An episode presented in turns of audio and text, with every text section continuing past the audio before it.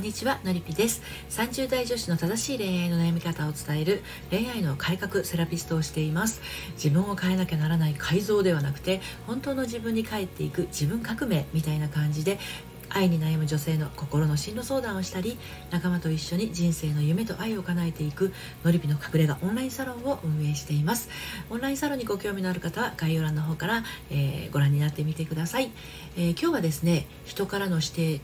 間違えちゃった人からの指摘で全否定された気になってしまうということについてお話をしていきたいと思います。えーと、こちらについてはですね、えー私の公式サイトの読むセラピー愛のトリセツの方でもですね綴っていますので、ご興味のある方は概要欄から読んでみてください。今日はですね、えー、とみっつに分けてまたお話をしていきたいと思うんですけれど、えー、人から指摘されても大丈夫になる方法、そしてふたつめが人からの指摘ですぐへこんでしまう理由、そしてみっつめがいつだってそばにいる味方、このみっつに分けてお話をしていきます。でまずですね、人の意見を攻撃と捉えて自ら打たれたとなってね、しぼんでしまう人っていると思うんですよ。やる気満々な状態がパンパンに膨らんだあの風船だとしたら、人の何気ない一言の指摘によってシューってもうしぼんでしまうような、へこんでしまうような感じですよね。で実はですね、何を隠そう、私もそういうところがあったんですよ。はい、でこれね、どういう人がへこみやすいか、あの人から指摘されることでしぼんでしまうかっていうと、何でも一生懸命な人、完璧主義の人、プライドの高い人、気の小さい人、自分に自信がない人ですね。この人たちに多いように私は思ってるんですけど、人から指摘されると一気にしぼんでしまうという人、これ男女問わずいらっしゃると思うんですね。で今日はその人たちのですね、心の中で起きていること、そしてしぼまずに済む方法についてね、お話をしていきます。でまず最初に、人から指摘されても大丈夫になる方法の方からね、お話をしていきます。で職場でも友人でも恋人でも夫婦でも、人に何か言われると一気にへこんでしまう人っていうのは、自分の意見もともとなかなか言えないんじゃないかと思うんですよね。どうでしょうか。例えばこれを言ったらダメ出しされるかもとか、これを言ったら嫌味言われるかもとか、これを言ったら嫌われるかも、これを言ったらバカにされるかも、これを言ったら間違い指摘されるかもみたいなでこれらの、あの本当の意味、真意っていうのは、恥ずかしいとか怖いとか悲しいなんじゃないかと思うんですよね。さまざまなこういった感情に支配されています。ダメ出しされたら怖い、嫌味を言われたら怖い、嫌われたら悲しい、バカにされたら恥ずかしい、間違いを指摘されたら恥ずかしいね。でもね、これってね、表面上の気持ちであって、本心は違うかもしれないんですよ。だってあなたにはあなたの考えがあって、それは他人と違うこともあるって分かっているから、それなのにあのダメ出しされたりとか、嫌味を言われたりとか、嫌われたりとか、バカにされたりとか、間違いを指摘されたりって、こういうことがもし起きたとしたら、それは私は私の考えがあるだけなのに、なんで私の考えを言ったらあかんのよっていうね、怒りかもしれないんですよ。うんいろんな思いが渦巻いてしまうのは、どこかでそういう怒りを感じることがいけないことだと思っていたり、怒りの中には悲しさや怖さも含まれているので、そういう気持ちのさざ波をね、感じることが面倒くさいっていうのもあるかもしれないですね。人から指摘されても大丈夫になる方法っていうのは、私は私の考えを言ってるだけっていうところに軸を持って話すことが大事だと思うんですが、その先のことをですね、妄想劇場で完結しようとしないことです。でそもそもなんですが、いろんな考えがあるのが普通なんですね。人の数だけ考え方があります。でそこに指摘をしてくる人は、別の考えっていうのを提示してきているだけで、それをあなたが受け入れるかどうかは自由なんですね。となると、同時にあなたの考えもまた相手が受け入れるかどうかっていうのは自由ってことなんですね。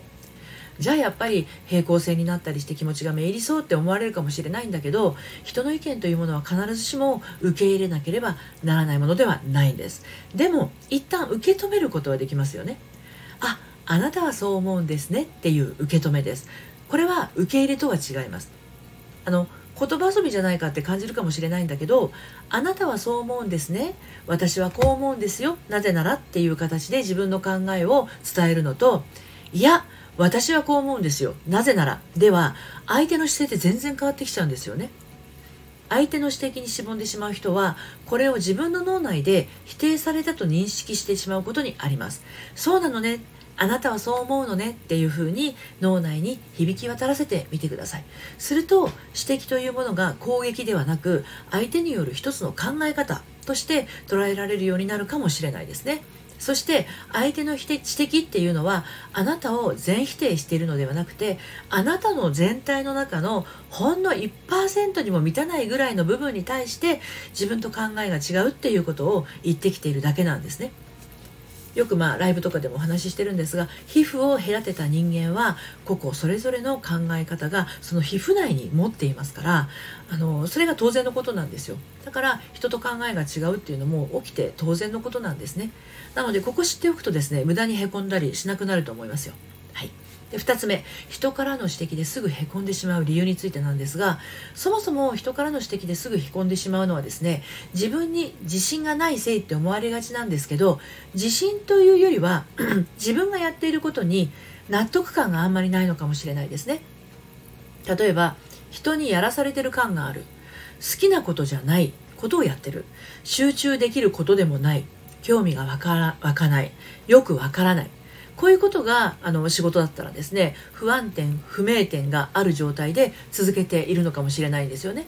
で、分からないことを素直に聞けたり、できないことはできないと断れたりしていたら、自分の周りにはですね、自分の分かることと自分のできることだらけになるはずなんですよ。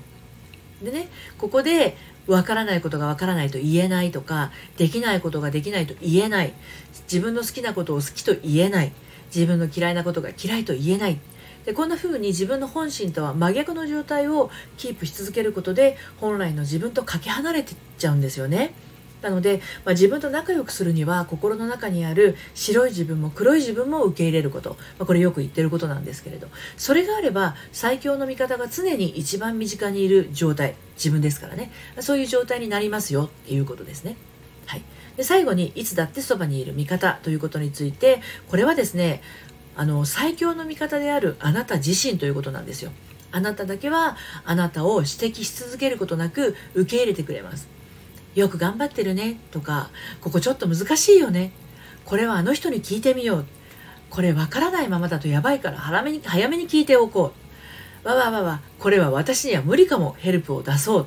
全然理解できない、分かりやすく教えてくれる人探そうってね、自分のアホさ加減を愛おしく思えたらもうそれで十分なんです。無理に利口ぶったり分かったふりをするアホよりですね、分からないことが分かっている人、できないことを受け入れている人の方が断然自分の強みを生かして仕事でも恋愛でも飛躍していくことができます。無理をしている飛躍ではないので、すぐに失速することはないんですね。はい、ということで今日のお話、人からの指摘で全否定された気になってしまう、人からの指摘ですぐへこんでしまう理由について、えー、お話をしてきましたけれどもですね、そもそも人からの指摘ですぐへこんでしまうのは自分に自信がないせいって思われがちなんだけど、そうじゃなくって、それは自分のやっていることに納得感があんまりないっていうことですね。もう一度気にしてみてください。人にやらされてる感はありませんか？好きなことじゃないことやってませんか？集中できない状態になってませんか？興味が分かんなくなっちゃってませんか？よく分からないまま続けていませんか？こういうことがあの不安点や不明点になっていて、それが続いている状態なのかもしれませんということですね。はい、ということで今日も最後までお聞きいただいてありがとうございました。それではまた、さようなら。